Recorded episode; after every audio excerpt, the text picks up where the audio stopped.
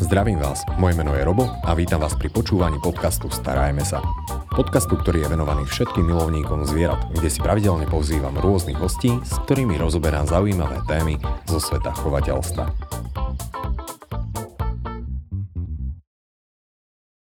No a tou dnešnou témou sú netradičné druhy akvarijných živočíchov a našim hosťom je Ondrej Svoboda. Ondrej, vďaka, že si prijal pozvanie a prišiel nám niečo porozprávať o tých netradičných druhoch. Ja ďakujem za pozvanie, znova ťa rád vidím a rád sa podelím o informácie o netradičných živočíchoch. Áno, tak netradične tradičné, keby sme to mohli nazvať, lebo je pomerne veľa. A o akých druhoch sa konkrétne dnes budeme rozprávať? Alebo o akých vo všeobecnosti živočíchoch? Áno, vo všeobecnosti sú to bezstavovce. Bezstavovce tvorí viacej rôznych skupín živočíchov. Sú to hlavne slimaky, raky, mušle a kraby. Tieto sa najčastejšie chovajú v akváriách, aj keď nie sú úplne známe. Niektorí ľudia ani netušia, že existujú alebo že sa dajú chovať v sladkovodných akváriách. Často sa pýtajú aj na to, že či nepotrebujú slanú vodu. Čo sa týka slimakov, pri nich by som začal. Sú také najmenej náročné, dajú sa kombinovať veľmi jednoducho s inými živočíchmi a sú veľmi prospešné. A toto je vec z minulosti, nesú si so sebou taký dávny názor, že slimáky v akváriu škodia, že sa vždycky premnožia, že žerú rastliny a že sa ich treba zbaviť. Toto vôbec nie je pravda. Slimákov existuje viacero druhov, niektoré sa nemnožia vôbec a sú veľmi prospešné v akváriu. Ktoré teda sa nemnožia v akváriu, teda takto sme to asi skôr mysleli, a sú prospešné v akvárku. Čo je taký najcharakteristickejší druh a najviac využívaný? Áno, dosť často sa používajú slimáky, ktoré likvidujú riasy. Pomáhajú to akvárium čistiť, hlavne také tie hladké povrchy a povlakové riasy. Zelené bodky na skle pozná si každý. Veľmi ťažko sa odstráňujú. Áno, ale pokiaľ máte v akvárku napríklad neritiny alebo klitony, tak ich nikdy mať nebudete, tieto zelené bodky. Takže dokážu tieto hladké povrchy krásne čistiť. Neritiny viacero druhov, lišia sa hlavne svojou farbou alebo vzorovaním na ulitách. Sú to menšie slimaky, ktoré majú okolo 2 cm. Klitony, tie bývajú menšie, majú okolo 1,5 alebo dokonca iba 0,5 cm, takže sú vhodnejšie do menších akvárií. Ja som počul, že práve neritiny sú jedný z najspoľahlivejších slimákov na likvidáciu rias, s tým, že nikdy sa nepustia do rastlín a v prípade, že v akváriu nie sú riasy, tak zahynú hladom. Je to fakt? Povedal si viac vecí, niečo pravda je, niečo nie. Takže áno, sú to jedni z najobľúbenejších slimákov, ktoré sa používajú v boji proti riasam, hnedej riase alebo týmto povlakovým zeleným bodkám a podobne. Majú jednu malú nevýhodu a to je tá, že kladú biele vajíčka,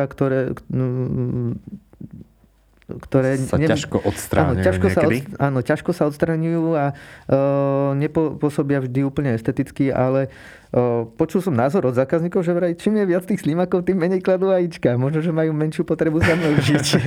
Áno, zistia, že už je nás v akváriu dosť a tým pádom není treba ďalšie kusy.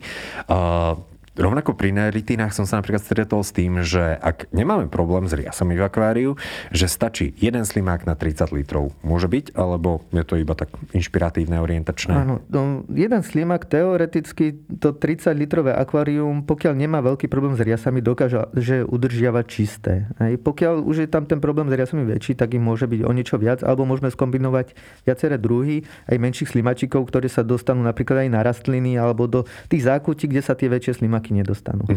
Pri neritinách a tých klitonov určite treba spomenúť, že sa nemnožia. Oni nakladú vajíčka, ale tie sa vyvíjajú iba v slanej vode, takže nevyliahnú sa z nich malé slimačiky, takže nemusíme sa obávať nejakého premnoženia. To je veľká výhoda. Takže podobne ako pri niektorých druhoch kreviet, čo si spomínal, že potrebujú cyklus brakickej vody. Áno. Neritiny patria ešte k jedným z tých krásnych slimákov, čo sa týka ulity. Majú pruhovanú bodkovanú nie úplne, ale rôzne vzory. Áno, rôzne vzory a farby. Je ich viac druhov týchto neritín a je napríklad veľmi zaujímavé aj to, že pokiaľ zmenia prostredie a dáte ich do vody s iným zložením, tak sa táto kresba začne tvoriť ako keby na novo, alebo tak vidno proste na tej ulite tú hranicu, keď prechod. Zmenili to prostredie. Je tam teda nejaký aj prechod teda zaznamenaný ako keby na samotnej... Ako letokruhy na strome. Pekne, na samotnej ulite. Toto máme teda slimáky, ktoré požierajú riasy. Ktoré ďalšie slimáky sú zaujímavé? Áno, tých slimákov je viac druhov. Teda teraz sme hovorili o tých, ktoré sa viac menej nemnožia. Potom existujú ešte slimáky, ktoré mávajú iba jedno mladé raz za niekoľko týždňov alebo dokonca mesiacov. Množia sa veľmi málo. Sú to napríklad Brotia pagodula alebo Tylomelanie sú veľmi obľúbené. Nie vždy sa však to mladé dožije dospelosti. Takže rovnako nemusíme sa pri nich báť premnoženia, ale veľmi dobre pomáhajú nielen v čistení skiel, ale napríklad aj v čistení substrátov. Vo všeobecnosti tie slimáky, ktorí majú takú podlhovastú ulitu do špica, tak tie sa zarývajú do substrátu. To znamená, že ho prerývajú, prekysličujú a zabraňujú tak tvorbe mŕtvych zón, kedy v tom substrate, ktoré sú... Bez kyslíku, ako keby neprúdi tá voda. Tak, bez kyslíku. Hej. Takže pomáhajú čistiť aj tie odpadové látky, ktoré sa v tam nahromaždia a aj to pomáhajú aj tým, že ho prekysličujú. Nejaké mám dva také zaujímavé slimáky. Faunus ater. A to sú také vyslovené, že špicaté slimáky. Musím súhlasiť s tým, že ich je vidno len veľmi zriedkavo, pretože obyčajne sú naozaj že zavítané v tom substráte, napriek tomu, že majú, dáme tomu, že 5 cm samotnú tú dĺžku ulity. Takže v tomto sú celkom zaujímavé. Dobre. Ďalšie slimáky, ktoré by mohli byť? Áno, potom je ešte jedna skupina slimákov, ktorú spomenieme ohľadom toho rozmnožovania, a to sú slimáky, ktoré sa množia viacej. Najčastejšie vyskytované, často sa zvyknú zavliec aj s rastlinami, bývajú kotulky a levatky. Často sa ich ľudia boja a hneď chcú proti ním bojovať, ale pritom majú tieto slimáky svoj význam v akváriu.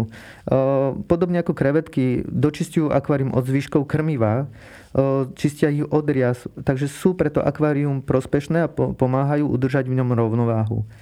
Pokiaľ majú tohto krmiva príliš veľa a je tam príliš veľa odpadu, tak samozrejme sa aj množia rýchlejšie, ale iba do určitej miery, potom sa to množenie zníži alebo pozastaví. Takže aj keď niektorí ľudia naozaj, že majú z toho strach troška, tak nie je treba sa zase zbytočne nejako báť a nie je treba hneď všetko likvidovať, všetky slimáky. Nie, určite nie. Sú to živé tvory, ktoré majú svoj význam v akváriu a môžu byť aj naozaj okrasou. Niektoré majú úžasné, pichlavé, rôzne ulity, rôznych farieb a tvarov, takže naozaj sú výnimočné a dokážu to akvárium krásne spestriť. A ešte keď si spomenul levatky, tak mne sa najčastejšie levatky, dobre hovorím, dúfam, spájajú s tým, že neboli odporúčané v prípade, že sa vyskytuje slepá hladina v akváriu, lebo oni naozaj že dokážu ako keby tak plávať po nej. Zo spodnej strany samozrejme. Toto som si nie istý, či je úplne pravda. Ako slepá hladina v akváriu vzniká hlavne vtedy, keď voda pomalšie prúdi alebo je menej okysličovaná. Ideálne je, keď je výpust filtra za rovnou hladinou alebo proste viac filter tú vodu čerí.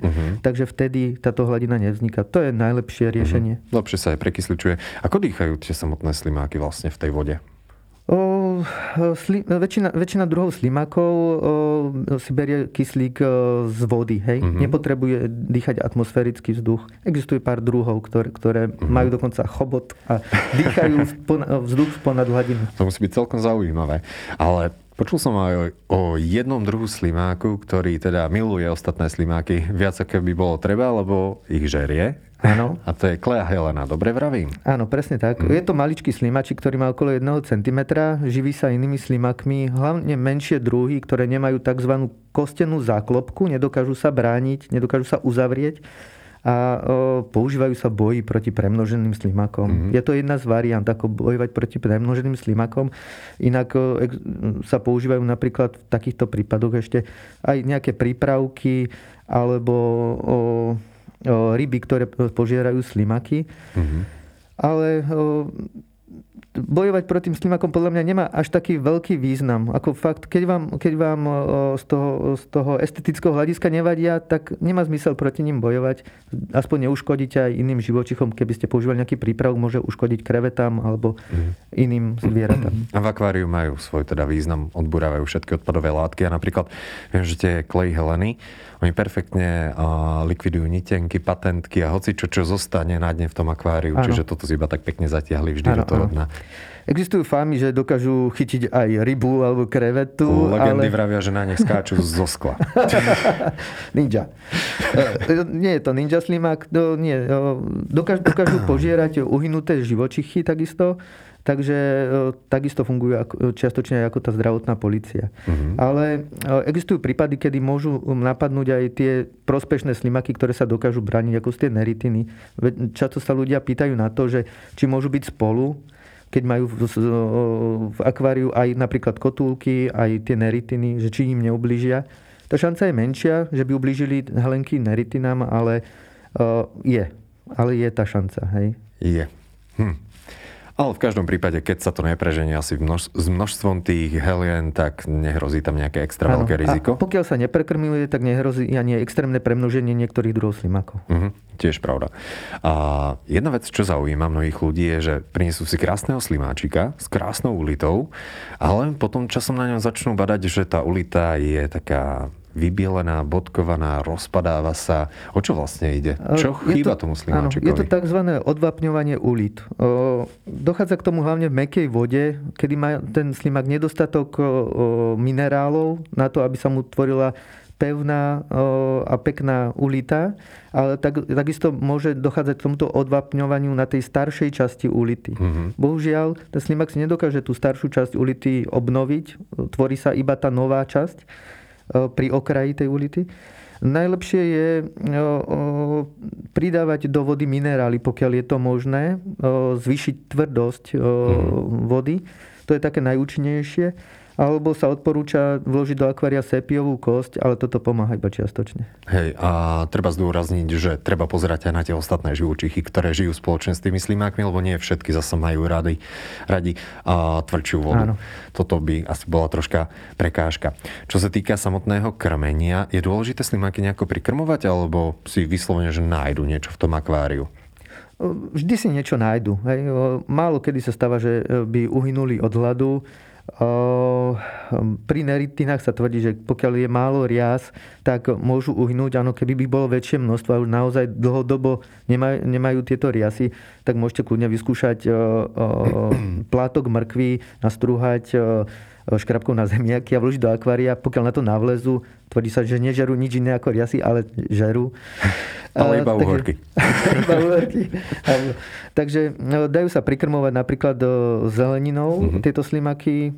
Pokiaľ ich niekto zámerne chová, tak ich aj takto cielene prikrmuje. Legendy vravia, že neritíny ako náhle sa obrátia tým viečkom hore, tak sa utopia, alebo zahynú. Je to pravda? Že sa nedokážu prevrátiť. Áno, ja si myslím, že to pravda nie je. Keby sa nedokázali prevrátiť, tak by sa to stalo už pred 1000 rokov a nedožili by sa dneška. Tiež pravda, sú prispôsobivé určitým časom. Je niečo také, čo by si chcel k slimákom ešte povedať? Niečo, s čím sa často stretáva, že sa ľudia pýtajú? Áno, podobne ako iné bezstavovce sú haklivé na hnojiva, liečiva. Takže tomuto sa treba ideálne vyvarovať, alebo pokiaľ chcete liečiť ryby, tak tie slimáky dočasne z toho akvária vytiahnuť. Určite, hej. A pri slimákoch ma ešte napadá jedna vec, lebo často sa mi stáva, že ľudia sa pýtajú, či môže vyliezť z akvária, alebo tento druh nevylezá z akvária. Ako je to s tými migrujúcimi slimákmi? Ideálne je, keď je akvárium zakryté. Sú druhy, ktoré radšej vyliezajú nad hladinu. Sú to napríklad tie Chiton Corona, takzvané sun slimáky. To je populárny názov. Áno. No alebo Chiton SP. Sú to slimáky, ktoré častejšie vyliezajú z akvária, takže je lepšie, keď je zakryté. A ohľadom ešte zariadenia nádrže. Ak by sme chceli chovať len slimáky, lebo už som sa stretol aj s týmto, je potrebné tam mať filtráciu, ohrievač, dajme tomu, osvetlenie? áno, ideálne pre to stabilné prostredie je znova svetlo a filtrácia. Takže toto je základ pre chov hocakých živočíchov. Hey, no a pardon. Ešte by som rád spomenul, že kombináciu týchto slimákov a vhodnosť do akých akvárií. Tie menšie slimáky sa hodia do menších akvárií, do najmenších nano sú najvhodnejšie, tie, ktoré dorastajú do toho 0,5 cm. Môže byť napríklad v 20-litrovom nejaké 3-4 slimačiky, ktoré ho budú pekne čistiť. Vo väčších akváriách môžeme kombinovať aj tie väčšie slimáky a do napríklad 100-litrových môžeme mať slimáky, ktoré dorastajú až 8 cm, takže sú už celkom zaujímavé. Takto, hej. K slimákom si myslím, že sme povedali už celkom dosť, respektíve ty si povedal už celkom dosť. A čo také ďalšie živočíchy, ktoré nám dokážu spestriť akvárium? Áno, ďalšie také často chované živočíchy sú raky. Možno veľa ľudí si nevie predstaviť chovať raka v akváriu, ale existuje rakov oveľa viacej druhov ako tie, ktoré poznáme u nás. Existujú rôzne pestrofarebné druhy. Vo všeobecnosti by som ich rozdelil do dvoch skupín, a to sú miniráčiky, ktoré dorastajú zhruba do 4,5 cm, a potom na veľké raky, ktoré majú 17, 20 a viac centimetrov, dokonca až do 30 centimetrov. Niektoré z tých väčších rakov sa v zahraničí chovajú dokonca aj na jedlo. No, a čo sa týka tých miniráčikov, tak také najčastejšie chované sú diminutusy a tzv. CPOčka. CPO znamená Cambarelus pancuarencis orange. Sú krásne, oranžové, výrazné. CPO sa lepšie pamätá. Áno, CPO je jednoduchšie. Sú krásne výrazné a proste v akváriu naozaj žiaria. Dokážu sa bežne množiť, chovajú sa pomerne ľahko, nie sú nejaké náročné. Náročnosťou sú na tom podobne ako krevetky. Ale pri rakoch treba určite spomenúť to, že majú klepeta a tie im narastli z nejakého dôvodu. Vyvinuli sa tak. To znamená, že nie sú 100% mierumilovné a nedá sa 100% zaručiť, že neublížia iným zvieratkám. Takže preto je dôležité zvoliť vhodnú kombináciu s inými živočíchmi. Dobre, a pri CPOčkách som sa stretol s tým, že niekedy zvyknú ostrihať niektoré rybičky, najmä ak majú závojové plutvy. Áno. To je práve jedno z pravidiel, ktoré by sa malo dodržať pri rakoch vo všeobecnosti. Nemali by tam byť v akváriu ryby s dlhými plutvami. Dokážu ich ľahko chytiť. Ryby často spávajú cez noc pri dne a raky sú aj nočné tvory, ktoré sa potom dne pohybujú, ľahko ich chytia a môžu im ublížiť. Takže ideálne je nakombinovať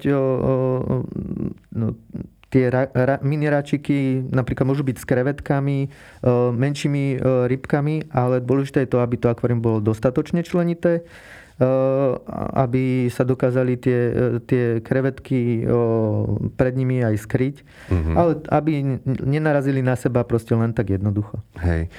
Na Slovensku sa stretneme s rakmi najmä vo vodách, ktoré sú naozaj že čisté. Platí toto aj v akvaristike, že máme si dať záležať na kvalite vody, či filtrácia a tak ďalej? Potrebujú, áno, čistú vodu, ale nie je to zase nejaké extrémne, že by potrebovali nejaké špeciálne nároky. No ale tam platia tie základné pravidlá, ktoré treba dodržiavať, a to je dostatočné zabehnutie akvária, dostatočná filtrácia, pravidelná údržba a výmena vody. Takže dôležité, aby sme to akvárium tzv. Nakopli, aby tam je to živý organizmus, samotné akvárium, a je dôležité, aby tam fungovala tá prírodzená výmena látok. CPOčka si spomenul, že je fajn kombinovať s rybkami, s tými kratšími plutvami, môžeme ich kombinovať s krevetkami. CPOčka s CPOčkami rovnako môžeme? Samozrejme, môžeme chovať viac kusov v jednom akváriu. To koľko záleží od veľkosti toho akvária. Napríklad v 50-litrovom akváriu môžeme chovať do 5 kusov. Tie CPOčka sa podobne ako nenáročné krevety bežne množia v sladkej vode. Nosia na brúšku vajíčka, z ktorých sa vyliahnú po niekoľkých týždňoch malé račiky. Tieto račiky sú ale voči sebe agresívne, môžu byť kanibalistické, takže nie všetky sa dožijú dospelosti, ale sem tam vždycky nejaké ostanú. V tom akváriu sa ale nezvyknú brutálne premnožiť, lebo znova funguje tam takéto taký ten... Selekcia. Áno, prírodzená selekcia, že sa tam vytvorí nejaký počet tých jedincov, ktorí vzhľadom na ten objem, priestor a členitosť toho akvária tam dokáže žiť. A poďme teda ďalej z tých miniráčikov na, dajme tomu, že trošičku väčšie ráčiky. Áno. O akých by sme mohli rozprávať a v čom sú zaujímavé? Medzi väčšie raky patria cheraxy a procambarusi. Tieto raky sú úžasné, pretože dorastajú až do 25 cm a keď uvidíš proste tak veľkého raka v akváriu, tak pôsobí naozaj impozantne a uchváti asi každého. Je úžasné, keď ich ide človek krmiť a proste vylezie z nejakej skrýše veľký rak, ktorý má úplne inú stavbu tela ako ryby, má veľké klepetá, je farebný, má kadejaké tykadlá, s ktorými máva a má kopec končatín. Wow. No, a medzi takými moji najobľúbenejší určite patrí Cherax quadricarinatus, to je rak modrý. Ale existuje ich viac druhov, ale tento quadricarinatus je menej plachý ako iné veľké raky, pretože dosť často sa stáva, že sa potom skrývajú v akváriu, majú radi skrýše, radi si vytvárajú skrýše, to akvárium dokážu prekopať. A takisto ničia rastliny, to je troška nevýhoda pri chove rakov, malo by byť to akvárium skôr založené tak, že sú tam kamene, korene a musí mať dostatočný objem vzhľadom na ich veľkosť. Hej? Ty si spomínal, že tie raky, keď ich krmia, teda vyliezajú zo svojich skrýší.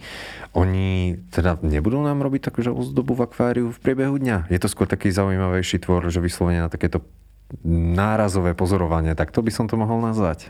Niektoré tie raky, ako som hovoril, sú aktívne aj v priebehu dňa, takže je ich vidno. Samozrejme, čím ich je v tom akváriu viacej, tým ich je vidno častejšie. Ale niektoré druhy sú aktívnejšie skôr v noci. A môžeme ich chovať aj tak, že viacero v prípade, že máme veľkú nádrž. A stretol som sa s tým, že sa niekedy zvyknú medzi sebou byť tieto raky a potom prichádzajú oklepetá a nie je to asi úplne najšťastnejšie. Raky sú teritoriálne, takže potrebujú mať svoj priestor a dostatok skrýši. Pokiaľ prídu pri boji o nejakú končatinu, tak to nie je ale úplne celkom problém, dokážu fungovať aj bez nej. No a tieto končatiny im dorastú. Raky, podobne ako krevety alebo kraby, sa zvliekajú pravidelne z panciera a vlastne vtedy im sa obnovujú aj tieto končatiny. Čím je najlepšie krmiť také raky? Áno, raky majú radi pestrú potravu. To znamená, aby mali živočíšnu aj rastlinnú zložku. Ideálne je používať pravidelne nejaké granule alebo tablety na dne padajúce, ktoré sú určené konkrétne pre raky. Ale môžeme im to spestriť párkrát do týždňa nastruhanou zeleninou. Treba napríklad mrkvu najprv očistiť, nikdy nepoužívajte, nedávajte zvieratkám tú vrchnú vrstvu, aby na nej neboli nejaké látky, ktoré by mohli uškodiť. Takže treba ju očistiť, potom nastrúhať na nejakú vhodnú veľkosť a takto podávať priamo do akvária. Stretol som sa s tým, že dávali napríklad aj mrazené rybičky, alebo nitenky, patentky. Mrazené krmivo je pre ne tiež veľmi dobré. Znova ale platí pravidlo, treba krmiť v rozumnej miere. Takže nie v takom množstve, aby to ostávalo na dňa, kvasilo. Proste je potrebné byť v tomto ohľaduplný a krmiť len toľko. Striedmejšie. Áno, striedmejšie, aby to ten rak dokázal zožrať v priebehu, dajme tomu, 10-15 minút. Áno, a pri týchto akváriách asi by sme mali rátať s tým, že ten rak bude samotnou dominantou akvária pri väčších druhoch.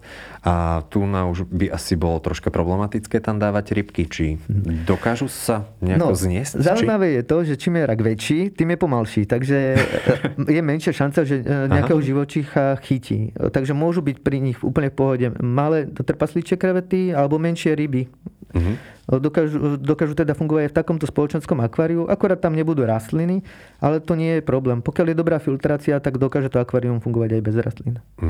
Čo sa týka ochorenia alebo zdravia rakov, Býva s nimi nejaký problém, že na čo sú nejako extra zvlášť citliví, majú nejaké parazity, dajme to. Porovnaní s rybami sú na tom oveľa lepšie. Nezvyknú trpieť žiadnymi chorobami. Existuje tzv. Račí mor, ale v praxi som sa s ním ešte nestretol. V akvaristike minimálne. Akvaristike.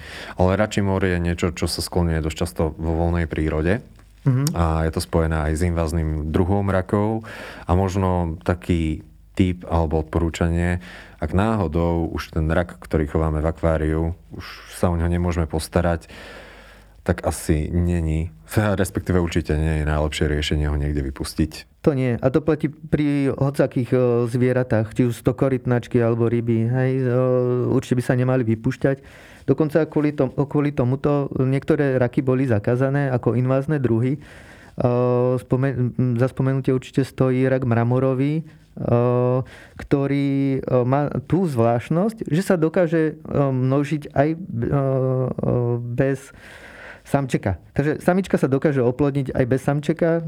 Keď máte jednoho jedinca, dokáže sa rozmnožiť, čo je na jednej strane úžasné, ale pre prírodu až tak moc nie. Takže z tohto dôvodu boli zakázané. Mm-hmm. Je niečo, na čo sa ťa ľudia dosť často pýtajú ohľadom chovu rakov? Asi najviac na tie kombinácie s inými živočíchmi. Raky môžu k rakom nie sú vhodné slimáky, tie dokážu zlikvidovať, lebo sú pomalé, hej? Jednoducho povedané. Ale hlavne... Už sa niekedy poštípal taký rak? Na to som si dával vždycky veľký pozor. Lebo určite by to nebolo príjemné, hlavne pri tých väčších. Keď má ten rak do tých 6 cm, tak sa to dá vydržať. Áno.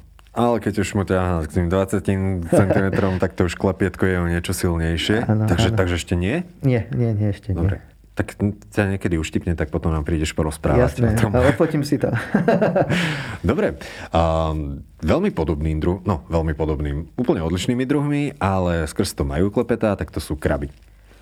S krabmi ale môžeme rozprávať aj troška, lebo to už zasahuje do teraristiky alebo do paludárií. Sú aj vyslovene vodné druhy krabov. Áno, existujú aj kraby, ktoré môžeme chovať bežne v akváriu, nepotrebujú súš. Sú to napríklad mikrokraby, ktoré dorastajú do 1 až 1,5 cm. Môžu byť bežne s krevetkami, v krevetáriách, malých akváriách. Sú veľmi zaujímavé, ale dosť sa skovávajú, no napriek tomu sú fascinujúce pri sledovaní, lebo je to vyzerá ako malý pavúčik. Väčšie kraby, ktoré nevyžadujú súš, sú napríklad panterkrab alebo matanokrab. To je taký bodkovaný, hej? Áno, ten panterkrab je naozaj veľmi pekný. Má takú žlto-oranžovú farbu s hnedými bodkami a býva súčasťou proste spoločenských akvárií. Znova, je to teritoriálne zvieratko, kde nie je 100% vylúčené to, že neublíži iným, ale poznám veľa ľudí, ktorí chovajú tieto panterkraby bežne v spoločenských akváriách, kde majú rastliny, ryby, krevety a to spolunažívanie dobre funguje. A opäť potrava je podobná ako napríklad pri rakoch, alebo na niečom by sme si mali zvlášť. Je veľmi podobná. Krevety, raky a aj kraby sa teda rastú, takto keď to nazvem, tým, že sa zvliekajú z toho panciera starého. Je niečo, na čom by sme si mali dať záležať, aby ten krab bol v pohode po tom zvleku? Ten krab je zraniteľný po zvliekaní. Samozrejme, ten nový pancier je ešte mäkký. Starý pancier treba nechať v akváriu, kvôli tomu, lebo ten živočích ho potom skonzumuje a vytvorí sa mu tak vďaka tomu pevnejší pancier. Ožerie tie panciere? Áno, netreba ich odstraňovať z akvária. No a teda po tom zvliekaní je ten živočích zraniteľný a vtedy môže dochádzať aj k stretom s inými jedincami alebo k nejakým poraneniam. Takže vtedy je najlepšie do ničoho nezasahovať, nechať toho živočícha tak. A poskytnúť im nejakú skrýš, lebo typujem, že nebudú sa vymieňať pancier v strede akvárka. Pri týchto zvieratkách je vždy lepšie. Čím viacej skrýši v akvári, čím je to akvárium členitejšie, tým lepšie. Je ešte nejaký ďalší taký netradičný druh živočícha, ktorý by sme mohli chovať v akváriu? Menej častým, ale za zmienku určite sú mušle. To sladkovodné mušle, ktoré podobne ako slimaky majú ulitú a svalnatú nohu, ktorú dokážu z tejto ulity vystrčiť a vďaka ktorej sa pohybujú. Takže ako možno z filmov a rozprávok poznáte proste mušle, ktoré sa otvoria a vnútri je perla? Nie, toto nie. Takže v akvaristike nebudeme pestovať perly? Nie, zatiaľ nie. Ale sú to tiež zaujímavé zvieratka. Je ich menej vidno, pretože sa viac zarývajú do substrátu, takisto ho prekysličujú, čo je výborné, ale takisto filtrujú vodu. Oni vlastne vždy sú mierne pootvorené, 1 až 2 mm. To je známka života. A nasávajú vlastne vodu, z ktorej filtrujú vlastne drobné čiastočky, ktorými sa živia, potom tú vyčistenú vodu vypúšťajú. Takže prispievajú čiastočne aj k tej čistote vody. Keď si tu povedal známka života, tak hneď ma napadli slimáky. Lebo tu nás sa veľmi často stretávame s tým, že je zavretý a celý deň sa nepohol. Kedy poznáš, že slimák je mŕtvý a kedy že ešte žije. Áno, no slimáky, a prečo toto robia? Hej, no slimáky môžu byť niekedy neaktívne, niekedy aj viac dní. Pokiaľ to dlhšie ako 2 dní, tak je ideálne tie slimáky kontrolovať, vyťahnuť ich z akvária a skúsiť, či nie sú cítiť, či náhodou neuhynuli. No to je taký najjasnejší rozpoznávací znak života a smrti. No, aspoň minimálne v akváriu. Áno. No a presný dôvod, ako prečo to robia, neviem. Hej. Možno, že oddychujú. Čerpajú síl do nového akvária, najmä v nových akváriách toto zvyknú. Áno, stáva sa to hlavne vtedy, keď prejdú do nového prostredia, keď ich vypustíme do akvária, že sú nejakú dobu zavreté a potom sa rozhýbu. Ondrej, ďakujem za veľké množstvo veľmi zaujímavých informácií. Pevne verím, že sa vám páčili tieto netradičné druhy akvarijných živočíchov. Je niečo, čo by si chcel tak poradiť ľuďom, keď rozmýšľajú nad tým, že by začali s chovom nejakého toho neštandardného akvarijného živočícha? Áno, určite by som ešte rád spomenul kombináciu týchto netradičných živočíchov. Čo sa týka kombinácie raky a kraby, neodporúča sa tu. Sú to teritoriálne zvieratá, ktoré k sebe môžu byť agresívne. Takisto aj rôzne druhy rakov sa neodporúča kombinovať. Vhodné kombinácie sú napríklad, ako sme spomínali, napríklad s menšími krevetkami, rybkami. Dôležité pravidlo, hej, základné je, prosím vás, vždy si prečítajte o živočíchovi, ktorý vás zaujal a chcete ho chovať. Tie základné informácie v dnešnej dobe na internete už ich jednoducho nájdete a dozviete sa tak to, čo to zvieratko potrebuje, predídete tam k zbytočným problémom. To platí pri každom jednom zvierati. Ďakujem veľmi pekne ešte raz za veľmi dobré a kvalitné informácie. Naším hosťom bol Ondrej Svoboda. Počúvali ste podcast Starajme sa s Robom Šemerom a ak sa vám tento podcast páčil, môžete sa prihlásiť na jeho odber v aplikáciách Apple Podcasty, Google Podcasty, Spotify, rovnako nás nájdete na YouTube a všetky nahraté časti nájdete aj na internetovej stránke starajmesa.sk.